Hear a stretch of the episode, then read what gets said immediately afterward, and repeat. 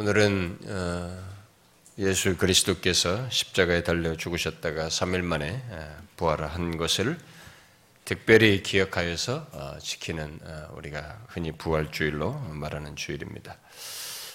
초대교회가 그리스도께서 부활하신 날이 오늘날 우리들이 요일로 지키면은 요일로 말하면 뭐 일요일이어서 그 일요일을 주의 날 또는 우리가 주일로 이렇게 칭하여서 아, 이전에 그 안식일 전통을 이렇게 부활하신 주일로 어, 연결해서 지키게 되어서 오늘에까지 우리가 이르게 되었는데요.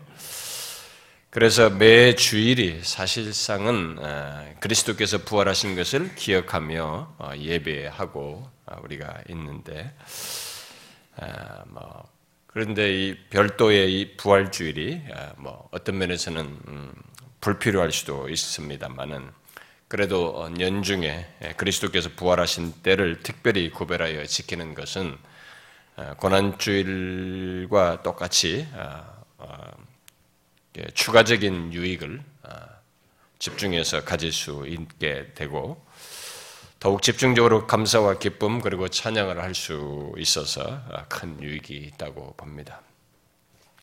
제가 항상 이 부활주일에는 또 고난주일과 또 달리 우리는 이렇게 성례, 성, 세례가 있고 이 세례는 우리가 또 신앙 고백의 시간이 있기 때문에 시간이 많이 쓸 수가 없어서 어, 이게 항상 좀 짧습니다. 다른 때보다. 그래서 부활의 말씀이 좀, 좀 아쉬움이 있는데요.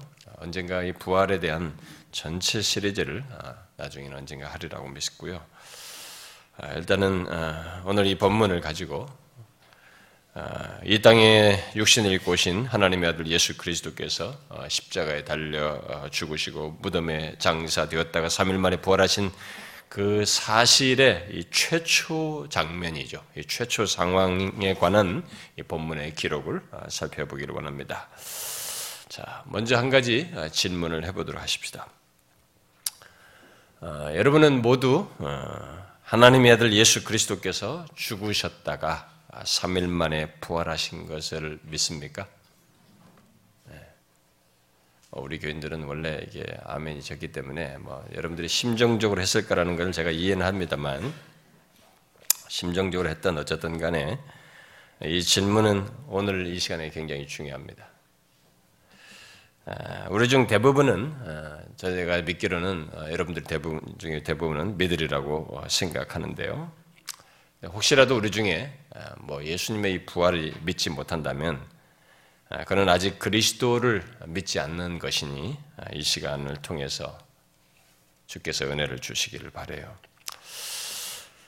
그런데 이 시간에 어, 제가 중요하게 질문하고 싶은 것이 한 가지 더 있습니다. 그것은 만일 예수 그리스도의 부활을 여러분들이 믿는다면 어떻게 해서 믿게 되었습니까?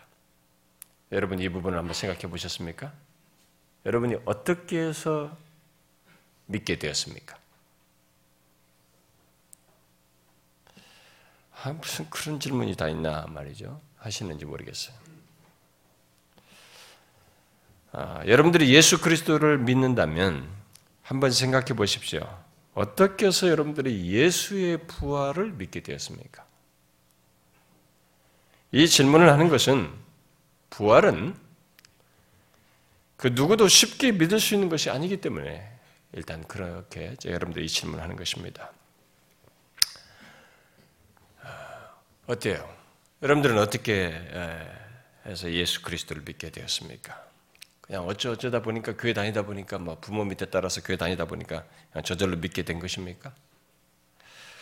혹시 스스로 믿는다고 그냥 대충 생각하고 어, 넘어오고 있는 건 아닌가요?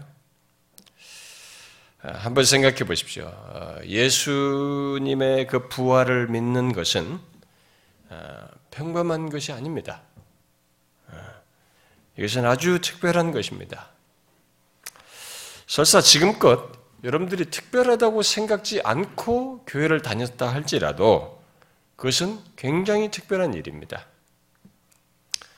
그러면 어떤 면에서 그러한지 그리스도께서 부활하신 것에 대한 이 최초의 장면과 상황을 통해서 어, 그것에 대한 본문의 기록을 통해서 한번 보도록 하십시다. 어, 십자가에 달려 죽고 어, 무덤에 장사 지낸 뒤에 예수님께서 그렇게 되고 난 뒤에 이 예루살렘은 한동안 그 이전까지 계속 소란했던 분위기가 진정되는 듯 하고 진정되고 있었습니다. 그 가운데서 예수님을 따르던 사람들은 혹시 제자들이죠. 제자들은 자기들이 다음 타겟이 아니겠는가라고 우려하면서 어, 숨죽이고 어, 이게 뭐 심지어 문 잠그고 있기도 하고 막 그랬죠. 숨죽이고 있었습니다.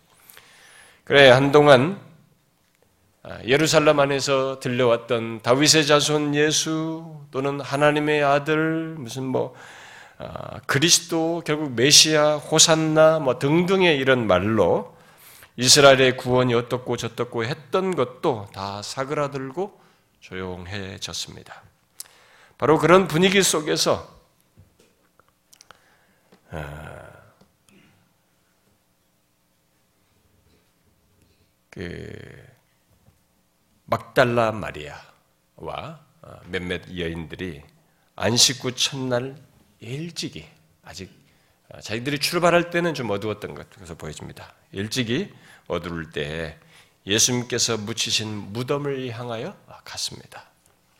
본문은 막달라 마리아만 요한은 클로즈업해서 막달라 마리아만 얘기를 하고 있는데 어, 우리가 그 2절에 보면 막달라 마리아, 마리아가 베드로와 요한에게 우리라고 복수형을 쓴 걸 볼 때 벌써 자기 말고 다른 사람이 있죠. 실제로 다른 성경을 사복음서를 보게 되면 함께한 사람들이 있는 것을 알 수 있습니다. 그것을 마태는 어, 다른 마리아 곧 야고보의 어머니 마리아를 말하고 있고 마가는 살로메와 살로메를 포함시켜서 말하고 있고 누가는 요한나와 다른 사람을 말하고 있습니다. 그러니까 다른 여인들과 함께 갔습니다. 어, 마가와 이 누가 어, 복음은 이 여인들이 예수님의 시신의 향품을 향료를 바르기 위해서 갔다는 것을 말하고 있습니다. 본문의 요한은 그런 내용들을 생략하고 곧바로 요한은 지금 이 기록을 하면서 초점이 지금 그 부활하신 그 첫 장면에 더 집중해서 말하기 위해서 곧바로 그 여인들의 이 대표로 언급되는 이 막달라 마리아가 본 한 가지 사실을 기록하고 있습니다. 자, 어떤 것을 제일 먼저 묘사해 주고 있습니까? 뭘 봤어요? 제일 먼저 아, 돌이 무덤에서 옮겨진 것을 보았습니다. 이 팔레스틴의 무덤은 아, 돌 무덤의 입구를 돌로 이렇게 굴려서 막아놓는 것이 보통이었는데 바로 그 무덤 입구를 막아놓은 이 돌이 옮겨진 것을 마리아가 보았습니다. 분명히 잔뜩 긴장하고 갔을 것인데, 아, 근데 그런 이 막달란 마리아에게 이 장면은 상당히 당황스러운 놀람과 두려움을 갖게 한 그런 아마 장면이지 않았을까 싶은데요. 그래서 그녀는 이 무덤 안을 아, 곧바로 보는 대신에 아, 도대체 무슨 일이 있게 됐는가라고 어, 잠시 주저하며 생각했을 것으로 보여집니다. 아, 본문은 그녀가 그 무덤 안을 들여다 보았는지를 직접 언급하고 있지 않습니다만은 그녀가 예수님의 제자들에게 전한 말을 기억할 때 무덤 안을 들여다보고 예수님의 시신이 없는 것을 확인한 상태에서 제자들에게 달려가서 사람들이 주님을 바로 그의 시신을 무덤에서 가져다가 어디에 두었다라고 이렇게 말했습니다. 자, 여기서 우리가 먼저 주목할 것은 마리아의 생각입니다. 마리아의 판단이에요. 그녀는 빈 무덤을 보자 곧바로 사람들이 예수님의 시신을 무덤에서 가져가서 어디에 두었다라고 생각을 했습니다. 이것은 예수 그리스도께서 묻히셨던 무덤이 빈 것에 대해서 사람이 가진 첫 반응이에요. 아, 여러분들은 부활절이 되면 뭐 이런 얘기 많이 들어서 벌써 딱 어떤 사람들은 본문 딱 읽으면 어, 또 뻔한 얘기 하겠구나. 뻔한 스토리다. 이렇게 생각할지 모르겠어요. 제가 항상 말하지만 그런 태도는 여러분 자신을 망칩니다. 하나님의 말씀을 지식으로 자꾸 받아들이려고 하고 여러분들이 갈고 있는 어떤 지식적인 그 축적 가지고 다 안다라고 생각하면 안 됩니다. 성경은 제가 다시 말하지만 내 상태 때문에 반복이 필요해요. 여러분들이 지난주 작년에는 부활을 믿었을지 몰라도 오늘은 부활을 다시 확고히 믿어야 할 또 다른 상태를 가질 수 있습니다. 그리고 여러분들이 지금 예수를 잘 믿는다고 그래서 여러분들이 임종할 때까지 그 믿음이 그 모습, 임종의 그 때까지 믿음의 상태와 건강한 모습, 깨 있는 모습을 계속 지속할 수 있는지는 퀘션이에요. 아무도 모르는 것이에요. 우리의 영적인 상태는 기계적인 것이 아닙니다. 인격적인 상태와 맞물려 있어요. 인격적인 반응과 관련되어 있습니다. 그래서 여러분들이 다 알고 있다고 생각하지 마시고 이제 생각해 보셔야 됩니다. 이 사람의 첫 반응과 관련해서 제가 첫 번째 질문한 것을 생각해 어떻게 해서 믿게 됐느냐? 이 믿게 된 것이 도대체 무엇 어떤 의미가 있느냐라는 것을 여러분들이 이 시간에 생각해 보셔야 합니다. 자, 이 무덤을 본 첫 반응을 한번 보세요. 무덤, 빈 무덤에 대한 첫 반응이에요. 바로 이것은 부활에 대한 사람의 첫 반응입니다. 성경이 통틀어서 부활에 대한 첫 인간의 첫 반응이 바로 지금 이 막달라 마리아를 통해서 나오고 있습니다. 마리아는 예수님이 부활하셨다는 것, 부활하셨을 것이라는 생각을 전혀 하지 않고 있었습니다. 그녀는 부활은 그냥 누가 예수님의 시신을 무덤에서 빼갔다, 예, 가져갔다라고 생각했습니다. 기독교를 부정하는 사람들도 초대교회가 예수님의 부활을 지연했다고 계속 주장했습니다. 지금까지도 그 주장은 남아 있어요. 그러면서 이 본문의 막달란 마리아가 환각 상태에서 예수님을 보고 그것을 퍼뜨려 가지고 부활에 대한 신앙이 생겨났다. 이렇게 제자들과 함께 그렇게 했다라고 주장을 해요. 어떤 사람들이 그렇게 실제로 주장합니다. 그런 책이 있어요. 네, 실제로. 그러나 본문에서 보듯이 또 예수님의 다른 제자들에서 보듯이 여기 모두가 예수님을 열심히 따랐던 자들임에도 불구하고 예수님의 부활을 쉽게 믿지 않았습니다. 여기 막달라 마리아는 마가복음 16장에서 예수님에 의해서 일곱 귀신이 나간 자로 어, 언급이 되고 있습니다. 그리고 그녀는 그 뒤로부터 아, 막 일곱 귀신을 쫓아낸 다음에 예수님께서 그렇게 하신 그 뒤로부터 예수님께서 갈릴리에서 사역할 동안에 예수님을 열심히 도왔습니다. 그녀는 예수님이 십자가에 달리셨을 때에도 그 아래 있었어요. 그리고 예수님의 시, 신이 묻힌 곳을 계속 아마 뒤쫓아와서 봐뒀던 것 같습니다. 봐뒀다가 안식 후 첫날 일찍이 이 향유를 가지고 올 정도로 그녀는 예수님을 열렬히 사랑하고 따랐던 사람이었어요. 그럼에도 그녀는 예수님의 부활은 생각지 않았습니다. 빈 무덤을 보고 이전에 예수님께서 하신 말씀, 그 자신이 고난받고 죽으셨다가 3일 만에 살아나리라고 하신 그것들을 연결해서 부활을 믿을 법도 하거든요. 이전에 그 생각을 딱 여기서 연관시켜가지고 생각할 법도 한데 그녀는 부활을 그렇게 쉽게 믿지 않았습니다. 그것이 예수님의 부활에 대한 인간의 반응이에요. 그것도 예수님을 열렬히 사랑하고 사랑하고 보고자 했던 사람의 반응입니다. 그것은 그러나 이것은 모든 인간의 반응이기도 해요. 부활은 인간의 이성 속에 없는 개념입니다. 아무리 말해줘도 쉽게 수용할 수 없는 사실이에요. 우리는 그것을 마리아가 그 빈무덤에 대한 사실을 베드로와 예수님께서 사랑하시던 그 다른 제자, 어, 요한이죠. 요한에게 달려가 알렸을 때 그들이 똑같이 취한 반응에서도 어, 볼수 있습니다. 물론 요한복음 11장에 그 마르다와 마리아 나사로 뭐그 형제가 있잖아요. 그 마르다와 마리아가 예수님께서 말한 것을 말했을 때 예수님께 이런 유대인들 중에서 흔히 가지고 있는 그 죽은 자들의 부활에 대한 믿음을 어, 표현을 하지 않습니까? 그러니까 예수님께서는 지금 살릴 수 있다는 얘기를 했는데 이들은 아, 압니다. 우리가 죽은 자의 부활은 알고 있습니다. 이렇게 말을 한 거 볼 때 이들이 죽은 자의 부활은 알고 있었어요. 믿고 있었습니다. 그러나 그들이 그 믿은 부활은 어디까지나 마지막 날의 부활이죠.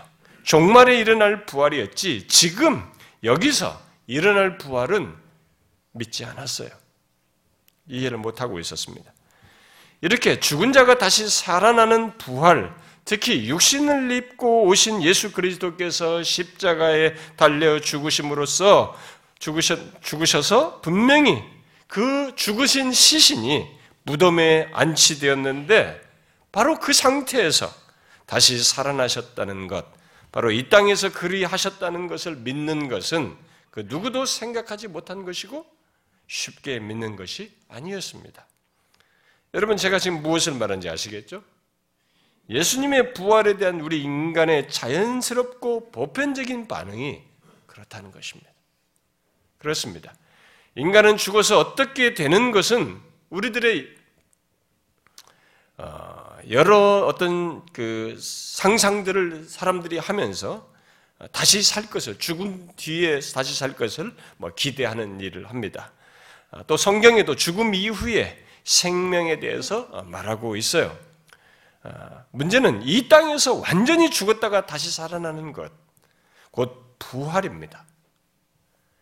본문은 예수 그리스도께서 다시 사신 것을 말하는데 바로 그것을 사람들이 못 믿고 있다는 것입니다. 아, 그러나 그것이 인간의 보편적으로 모든 인간들이 자신의 자연스러운 조건 속에서 나타낼 수 있는 반응이에요. 우리 인간의 경험 세계에 이 부활이 없기 때문에 그렇습니다. 그래서 여러분들도 과거에는 예수님의 부활을 아, 믿지 못했죠. 음, 여러분들도 예수 믿기 전에 부활을 믿을 수가 없었죠. 그래서 지금도 예수를 믿지 않는 사람들은 똑같습니다. 이 부활을 믿지 못합니다. 심지어 다른 종교들도 기독교의 부활을 비웃습니다. 그저 죽고 난 뒤에 어떤 극락이나 소위 뭐 우리 비슷하게 뭐 천국 같은 거 또는 뭐 윤회 같은 것을 이 얘기를 하지만은 그래서 다음 생을 말할 뿐이지 역사 속에서 이런 부활은 부정합니다. 그러나 본문은 역사 속에 있었던 부활을 말하며 바로 그 예수 그리스도의 부활이 기독교의 가장 중요한 특징 중 하나라고 하는 것을 분명히 밝혀주고 있습니다. 예수 그리스도의 부활은 역사적인 사실로서 지금 증거되고 있는 것입니다. 기독교는 역사적인 종교예요. 기독교의 모든 것은 역사 속에서 우리에게 드러내신 것입니다. 바로 하나님 자신이 이 시공간을 초월하는 역사성을 초월해 계시는 그 하나님이 친히 역사 속에 육신을 입고 오셔서 오시고 역사 속에 십자가에 달려 죽으시고 역사 속에서 부활하신 그런 종교인 것입니다. 그런데 지난 교회 역사 속에서 어떤 사람들은 자신들의 추측에 의존해서 아, 여기 본문에 말에다가 말한 것처럼 예수님의 몸이 어, 도둑 맞았다고 이렇게 주장하면서 극구 예수 그리스도의 부활을 부정했습니다. 또 어떤 사람은 예수님이 사실상 죽지 않고 거의 죽은 상태에서 무덤에 넣는데 다시 무덤에서 회생했다는 것이에요. 그래가지고 무덤 문을 자기가 열고 도망가서 그래가지고 부활했다고 소문을 퍼쳐서 기독교가 나왔다는 것입니다. 또 어떤 사람은 앞서서 말한 대로 마리아가 환각 상태에서 너무 흠모하니까 또 아침 캄캄한 아침 아니 뭐 새벽에쯤 왔으니까 벌써 이렇게 좀 어, 봐도 이게 이상한 걸 봤을 것이다 환각 상태에서 그렇게 주장하면서 예수, 그 그런 마리아와 예수님을 따르는 사람들 제자들이 이 예수님의 이런 그 부활을 주장함으로써 오늘날의 기독교를 탄생시켰다 이렇게 주장을 합니다. 심지어 어떤 사람은 예수님이 3일 사이에 금방 썩어서 없어져 버렸다는 거예요. 다 바로 몸이 다 없어지고 그냥 이 그것만 남았다는. 그러니까 안 믿으려고 노력을 무던히 합니다. 그건 부정하겠다는 그 부정하겠다고 하는 생각 자체가 벌써 설득력이 없는 주장을 억지로 더 많이 사람들이 그렇게 주장을 해요. 그러나 본문과 뒤이은 내용들이 말하듯이 예수님의 부활은 아무도 기대 안 했습니다. 믿고 싶어 하지 않았어요. 그럼에도 불구하고 실제로 그리스도께서 부활하셔서 있게 된 증거들, 역사적인 사실들을 우리에게 말해주는데 그 첫 역사적인 사실이 빈무덤이에요. 그리고 그 속에 그대로 남겨진 시신을 쌌던 세마포와 머리를 쌌던 수건 그리고 그 무엇보다도 제자들에게 빈 무덤을 알리고 다시 무덤으로 돌아온 이 막달라 마리아에게 부활하신 예수님께서 처음 자신을 나타내시고 이어서 베드로에게 나타내시고 그리고 그 다음에는 엠마오로 가는 제자들에게 나타내시고 또 밤늦게 다락방에 모인 모든 제자들에게 나타나시고 이렇게 자신을 나타나심으로써 예수 그리스도의 부활을 증거하셨습니다. 그러므로 예수 그리스도의 부활은 그것을 제자들이 꾸며낸 것이 아니라 그렇게 역사 속에서 드러내신 역사적인 사건이요 증거로서 우리에게 말하고 있는 것입니다. 그런데 오늘 본문은 아직 부활하신 주님께서 자신을 나타내지 나타내시기 이전에 부활하신 자신의 몸을 보이시기 이전의 내용만을 기록하고 있는데 그 상태에서 예수님의 부활을 믿는 것과 관련해서 주목할 한 가지 사실을 우리에게 말해주고 있습니다. 그것은 부활하신 예수 그리스도를 아직 보지 않은 상태에서 한 사람이 예수 그리스도의 부활을 믿었다는 사실, 곧 최초로 예수 그리스도의 부활을 믿은 것을 기록하고 있습니다. 그게 누굽니까? 8절에 기록된 대로 마리아의 말을 듣고 무덤을 향해 갔던 두 제자 중 베드로가 아닌 그 다른 제자 누구예요? 요한입니다. 그래서 부활하신 주님이 뒤에 막달라 마리아에게 나오고 나타나고 베드로에게 자신이 나타나셨지 요한에게는 나중에 모인절에서 나타나요. 여기서 지금 보면 사도 요한이 믿어요. 빈 무덤을 자기도 오늘 세마포 얘기에서 보긴 했지만 빈 무덤을 먼저 안으로 뚝 들어간 사람은 베드로예요. 베드로는 항상 돌발적이고 적극적이잖아요. 베드로였습니다. 그러나 그는 그 빈무덤에 예수님의 시신을 쌌던 세마포와 머리를 둘러싼 수건이 그대로 있는 것을 보았음에도 불구하고 예수님이 부활하셨을 것이라는 생각을 하지 않고 돌아갑니다. 그것을 누가복음 24장은 이렇게 기록하고 있습니다. 베드로는 일어나 무덤에 달려가서 구부려 들여다보니 세마포만 보이는지라 그 된 일을 놀랍게 여기며 집으로 돌아가니라. 그는 그저 놀랍게 여기기만 했어요. 그에게 있어서 빈 무덤 자체만으로는 의미가 없었던 것입니다. 빈 무덤 자체만으로는 의미가 없었어요. 그리고 그 다른 제자인 요한은 그 빈 무덤을 보고 근데 그는 믿었어요. 믿었다고 말하고 있습니다. 여기서 믿다라는 이 말에 대해서 머레이라는 사람은 요한복음에서 여기 믿다라는 말이 목적어가 없이 사용될 때는 진정한 믿음을 뜻한다는 것이 그 용례들이 요한복음에서 그렇게 반복해서 나타난다는 것입니다. 결국 요한은 예수님의 부활을 진실로 이 세마포 이것 보고 빈무덤과 세마포를 보고 믿었다는 것입니다. 자, 그러면 도대체 부활하신 주님을 아직 보지 않은 상태에서 지금 믿게 된 이 사람이 무엇을 지금 보고 믿은 거예요? 일단 7절의 구체적인 설명대로 예수님의 시신을 쌌던 세마포와 그 머리를 쌌던 수건이 함께 놓이지 않고 딴 곳에 이렇게 서로가 분리돼서 시신을 쌓은 그 놓인 시신을 누인 그 자리에 그 상태로 이렇게 놓여 있는 것을 보고 이 사람이 믿은 것으로 어, 말하고 있습니다. 만일 어떤 사람들의 말대로 누가 예수님의 시신을 옮겼다면 특히 도둑질을 했다면 시신을 싼 세마포를 벗겨놓고 시신만 가져갈 일은 없어요. 그것도 맞지가 않는 것입니다.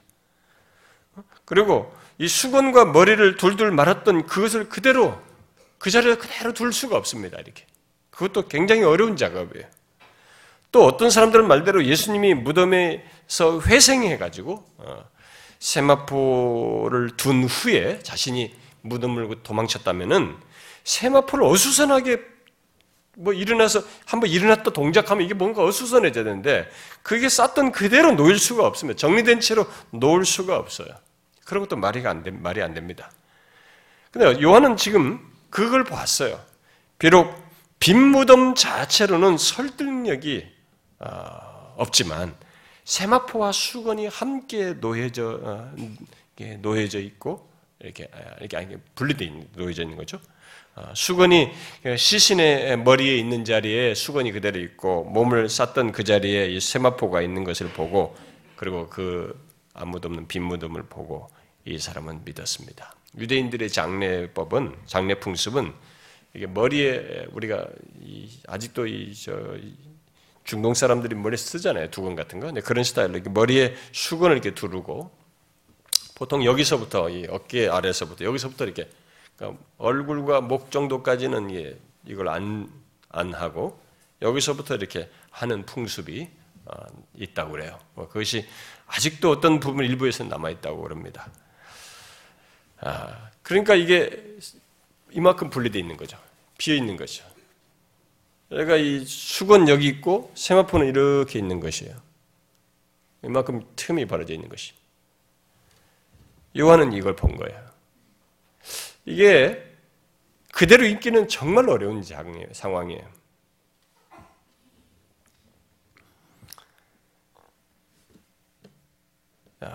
이 빈무덤 이후로 어, 결국 예수님은 몸만 빠져나간 셈이죠. 이 빈무덤 이후로 부활하신 주님과의 만남이 어, 이제 계속 있어서 부활의 확실한 증거들이 주어집니다만은 여기서 요한은 예수 그리스도께서 부활하신 것이 분명하다고 이 조건 속에서 일단 믿었어요. 물론 그는 구절 말씀대로 성경, 어쩌면 이 구약 성경에서 말한 예수 그리스도의 부활을 아직 충분히 이해하지 못했습니다만은 예수님이 부활하셨다는 사실만큼은 믿었습니다. 그래서 여기 믿었다라고 기록하고 있습니다. 자, 우리가 이 시간에 주목할 사실은 바로 이겁니다. 요한이 빈무덤과 세마포만으로 예수 그리스도의 부활을 그렇게 믿기 어려운 부활을 믿었다는 사실이에요. 오늘날 많은 사람들이 더 많은 증거가 있어야 하나님을 믿고 더 많은 증거가 있어야 예수 그리스도의 부활을 믿고 또 하나님께서 나를 사랑하신다는 더 많은 증거를 해 주셔야 내가 하나님이 나를 사랑한다는 걸 믿고 하나님께서 나의 구원을 증명하시는 더 많은 일을 하셔야 내가 구원받은 것을 믿다, 믿겠다라고 하는 이런 생각을 오늘날도 많은 사람들이 하고 있습니다. 그러나 요한은 아직 부활하신 주님을 보지 않았음에도 불구하고 빈무덤과 세마, 세마포만으로도 곧 예수 그리스도의 부활에 대한 최소의 증거만으로도 그의 부활을 믿었습니다. 그에 반해서 베드로는 믿을 수 없다는 듯이 돌아갔어요. 우리는 여기서 질문을 갖게 됩니다.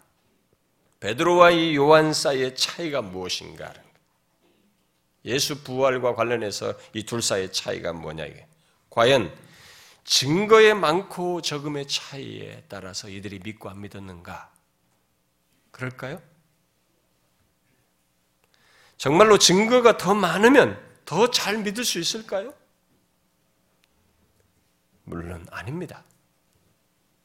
여러분도 알다시피 사람들이 믿지 않는 것은 일반적으로 증거가 부족해서가 아니라 그들이 믿으려 하지 않기 때문입니다. 잘 보시면 맞아요. 하나님은 우리들이 아무 증거도 없이 믿을 것이라고 생각하지는 않습니다. 예수 그리스도의 부활에서도 보듯이 빈무덤과 새 마포가 놓인 것, 그 이후로 실제 부활하신 주님 자신을 나타내신 것, 심지어 보이지, 어? 보지 않고는 못 믿겠다고 하는 그 제자에게, 도마에게 직접 이 찔린 창, 창 자국과 손자국을 만져보라고 직접 그렇게까지 하게 했습니다. 그러나 부활, 본문에서 보듯이 베드로는 빈무덤과 시신이 놓인 그대로의 세마포야 수건만으로도 그것만으로는 믿지 못했어요. 믿지 않았습니다. 아, 결국 우리 입장에서 중요한 것은 증거에 앞서서 믿으려는 마음이 있는가? 믿지 않으려고 하는가? 라는 것이에요. 아무리 증거가 있어도 믿으려고 하지 않는 사람, 달리 말하면 자신의 생각과 삶을 그리스도께 굴복하기를 원치 않는 사람, 또 그리스도를 자신의 주님으로 인정하고 싶지 않은 사람은 예수 그리스도와 그의 부활을 믿지 않을 것이에요. 믿지 않을 것입니다. 그런 사람들은 하나님의 아들께서 지금 우리 동네에 오셔도 말 1세기 안 오고 지금 말이 시기에 우리 동네에 하나님의 아들이 오셔도 이 우리 우리 환경에 지금 여기 대한민국 땅에 이 암사동에 육신을 입고 오셔도 믿지 않을 것이에요. 예수님께서 이 땅에 계실 때 하셨던 이 복음서에 기록된 그런 말씀들을 직접 우리에게 들려주셔도 좋은 선생으로만 인정할 뿐 그를 자신의 구주로는 믿지 않을 것입니다. 믿지 않으려는 사람에게는 그래요. 그렇게 믿으려고 하지 않는 사람에게는 본문과 같은 상황이 주어지면 빈 무덤이 보여지고 세마포가 있으면 있을 수 없는 일이다고 부활은 거짓과 속임수라고 쉽게 말할 것입니다. 그러나 반대로 믿고자 하는 자들은 성령의 역사를 경험하여 결국 믿게 되는 것입니다. 그러므로 중요한 것은 믿고자 하는 것이에요. 그것이 빈무덤에서 베드로와 요한의 차이입니다. 믿고자 하지 않는 자는 그 어떤 증거가 주어져도 그 무엇이 있어도 믿지 않지만 요한처럼 믿고자 하는 자는 자신에게 제시된 최소의 증거 또 자기에게 전해진 최소의 증거만으로도 자신을 굴복시킴으로써 결국 믿음에 이릅니다. 자, 여러분은 어떻습니까? 오늘 본문 이후의 내용들, 곧 부활하신 주님의 더 많은 증거가 있어야 이 이후에 더 많은 증거들이 나옵니다만 더 많은 증거가 있어야 예수 그리스도의 부활을 믿고 신앙생활을 더 잘 할 수 있다고 생각하십니까? 그런 사람들에게 부활하신 주님은 도마에게 하신 말씀을 똑같이 하십니다. 너는 나를 본거로 믿느냐? 보지 못하고 믿는 자들은 복되도다. 이것이 기독교의 믿음이에요. 이것이 기독교의 신앙입니다. 우리 생각하기에 예수님 당시에 십자가에 못 박히고 옆구리에 창이 찔린 자국을 직접 보고 믿은 예수님의 제자들이 더 복되다고 생각할 수 있지만 기독교 신앙은 그와 달리 보지 못하고 믿는 자가 더 복된 것입니다.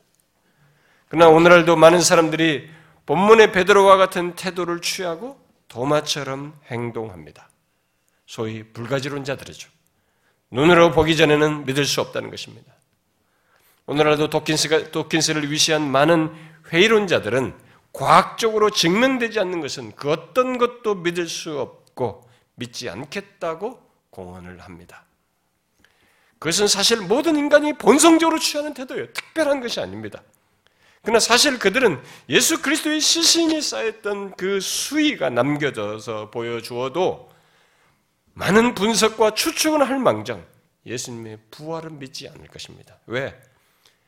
역사에 뿌리를 둔 기독교의 증거와 자료를 제시해 줘도 근본적으로 믿고자 하는 마음이 없기 때문에 그렇습니다. 예수님의 열렬한 제자인 베드로도 예수님의 부활에 대해서 믿고자 하는 마음이 없었기에 이 순간은 못 믿었어요. 안 믿었습니다. 자, 그러면 이제 다시 질문해 봅시다. 여러분은 예수님의 부활이 역사 속에서 분명히 일어난 사건인 것을 믿고 있죠? 자, 예수님의 부활을 여러분들이 어떻게 해서 그러면 믿게 되었어요? 이 엄청난 일이 지금 제가 말한 것처럼 인간이 믿기 어려운 얘기예요. 그러면 이것을 여러분들이 어떻게 믿게 되었습니까? 여러분들이 정녕 예수님의 부활을 믿게 되었습니까? 정녕 여러분들이 예수 그리스도의 부활을 믿고 있습니까? 진실로 그렇다면 그것은 여러분들에게 있게 된 그 결론은 여러분 스스로 이르게 된 결론은 아닐 것이에요.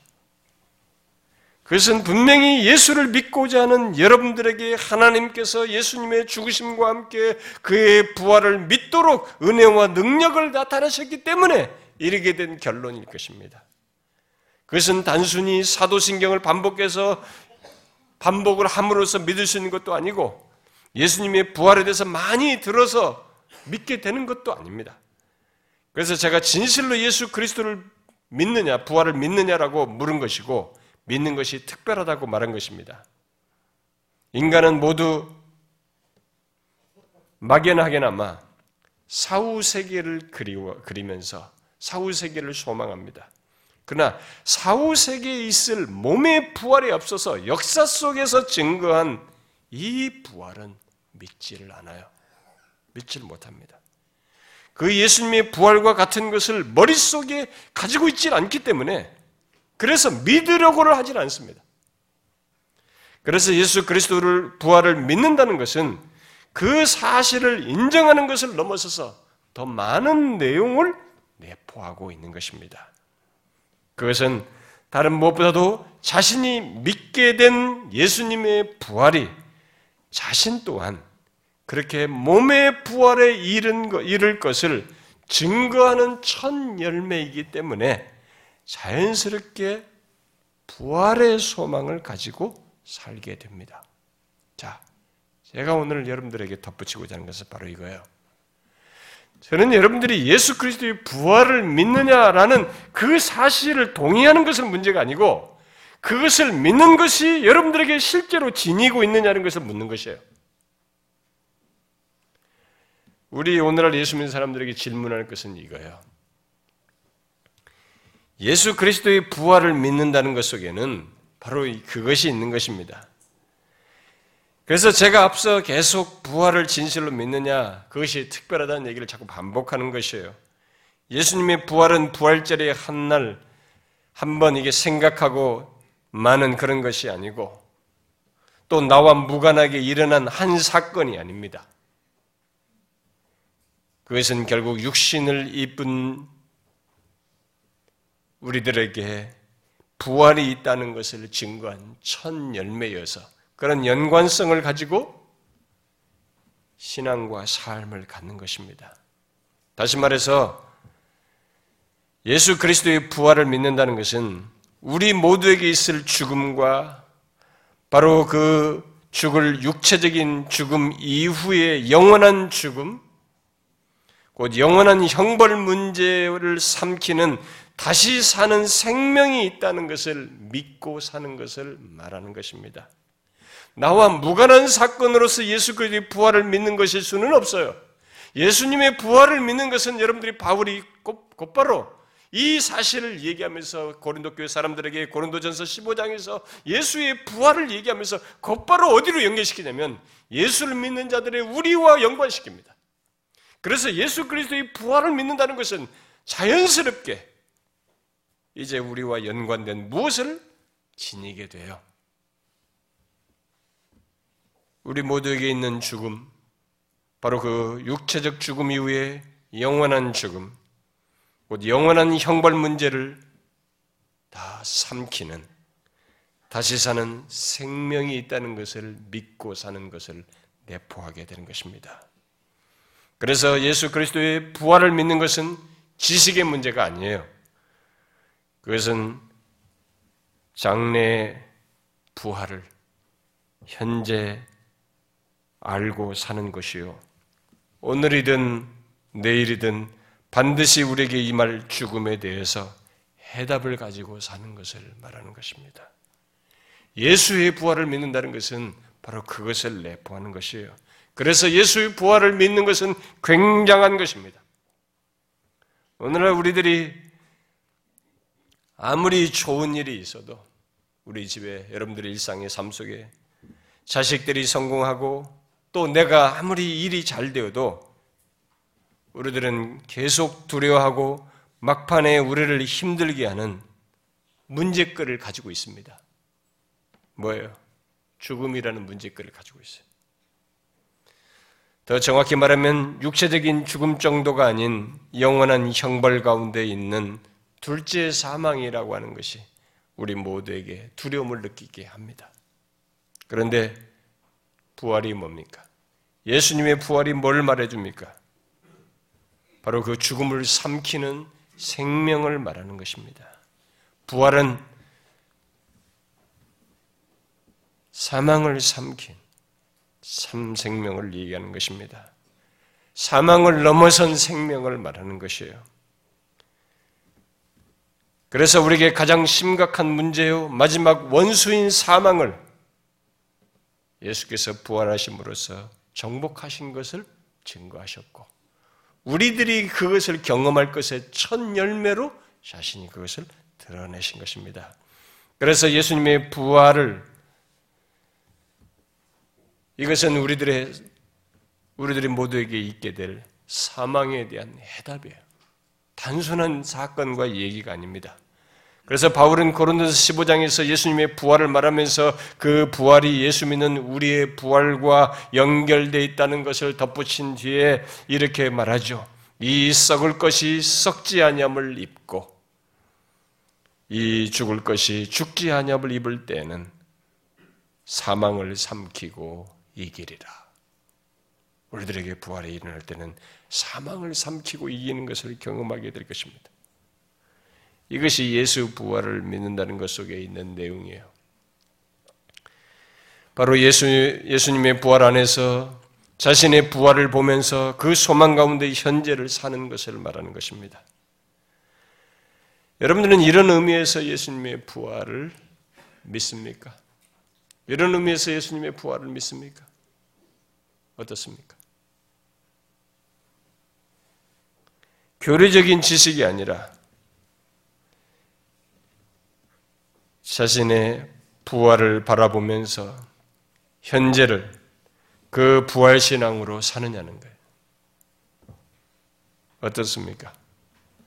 예수님의 부활 안에서 자신의 죽음을 넘어선 새 생명을 보시면서 이 땅을 사십니까?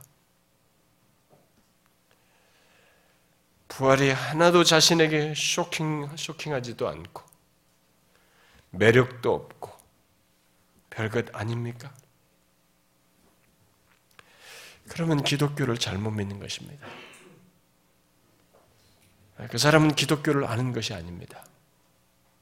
기독교를 무슨 교양이 있는 무엇으로 생각하는 것이죠. 기독교는 십자가에서 죄를 죄로 인한 사망을 처리한 것과 함께 부활을 통해서 죽음을 넘어선 참 생명을 말하는 종교입니다.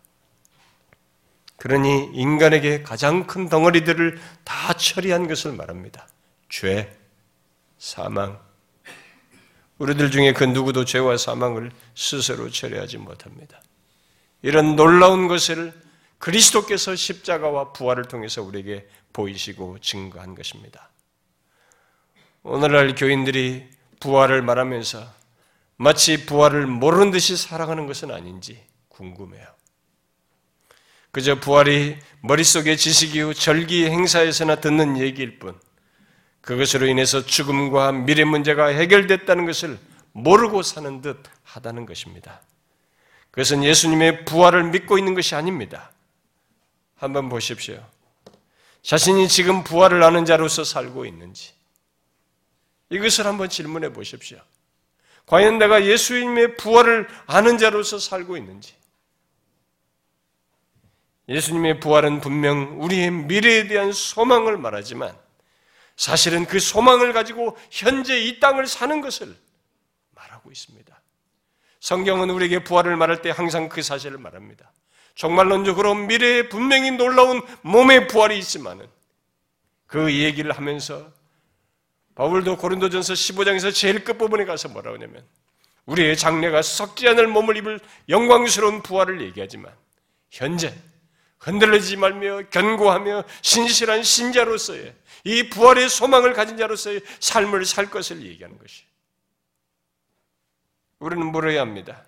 정녕 예수님의 부활을 믿는 자인지, 그래서 그 부활을 믿는 자로서 이 세상, 새 생명을 소유하고 바라면서 현재를 살고 있는지 물어야 돼요. 어떻습니까? 자신의 존재와 현재 삶에서 예수님의 부활을 볼 정도로 비록 내가 현재 이 땅에 사지만 그리스도께서 부활하신 그것을 자신의 삶 속에서 볼 정도로 예수님의 부활을 확고히 믿고 있습니까?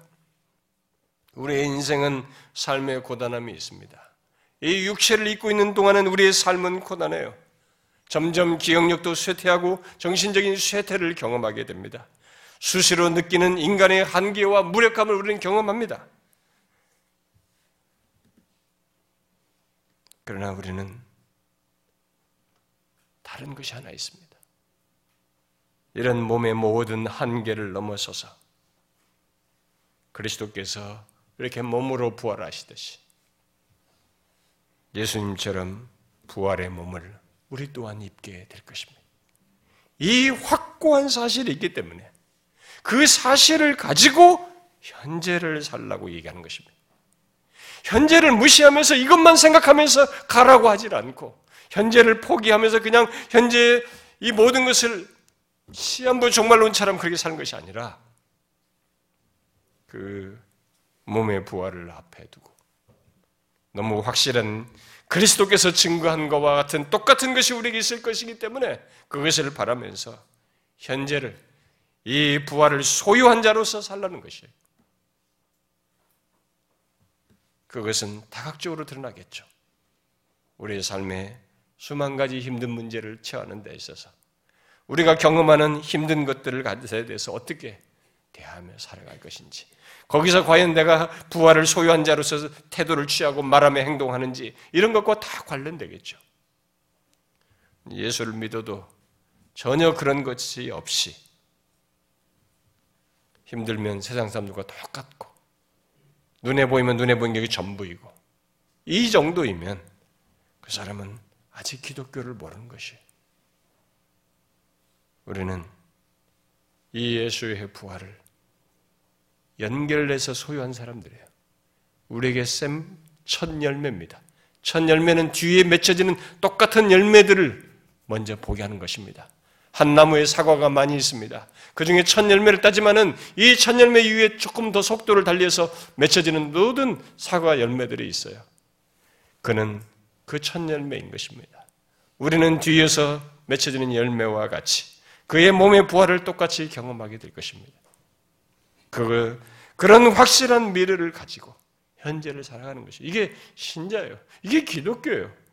그래서 어떤 종교에서도 말할 수 없는 특별한 것을 가지고 있는 것입니다. 그래서 우리가 예수 그리스도의 부활을 믿게 됐다고 할 때는 그것은 하나의 사건적인 지식을 가진 것이 아니고 내가 그런 자인 것을 동시에 아는 것을 말하는 것이고 그런 자로서 사는 것을 말하기 때문에 제가 앞에서 질문한 거죠. 예수 그리스도의 부활을 믿게 된 것은 특별하다고. 특별하다고 말한 것입니다. 사랑하는 성도님 여러분, 기독교를 교양 종교로 생각하지 마십시오.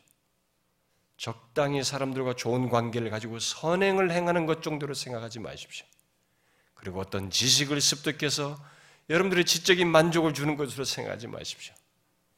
기독교는 사람을 근본적으로 다르게 합니다. 예수에 의해서 죄에서 구원케 하고 사망을 이기게 하는 부활을 소유하여서 살게 하는 이런 엄연한 차이를 갖게 한 것입니다. 우리는 이것을 알고 이 믿음 속에서 살아야 하는 것이죠.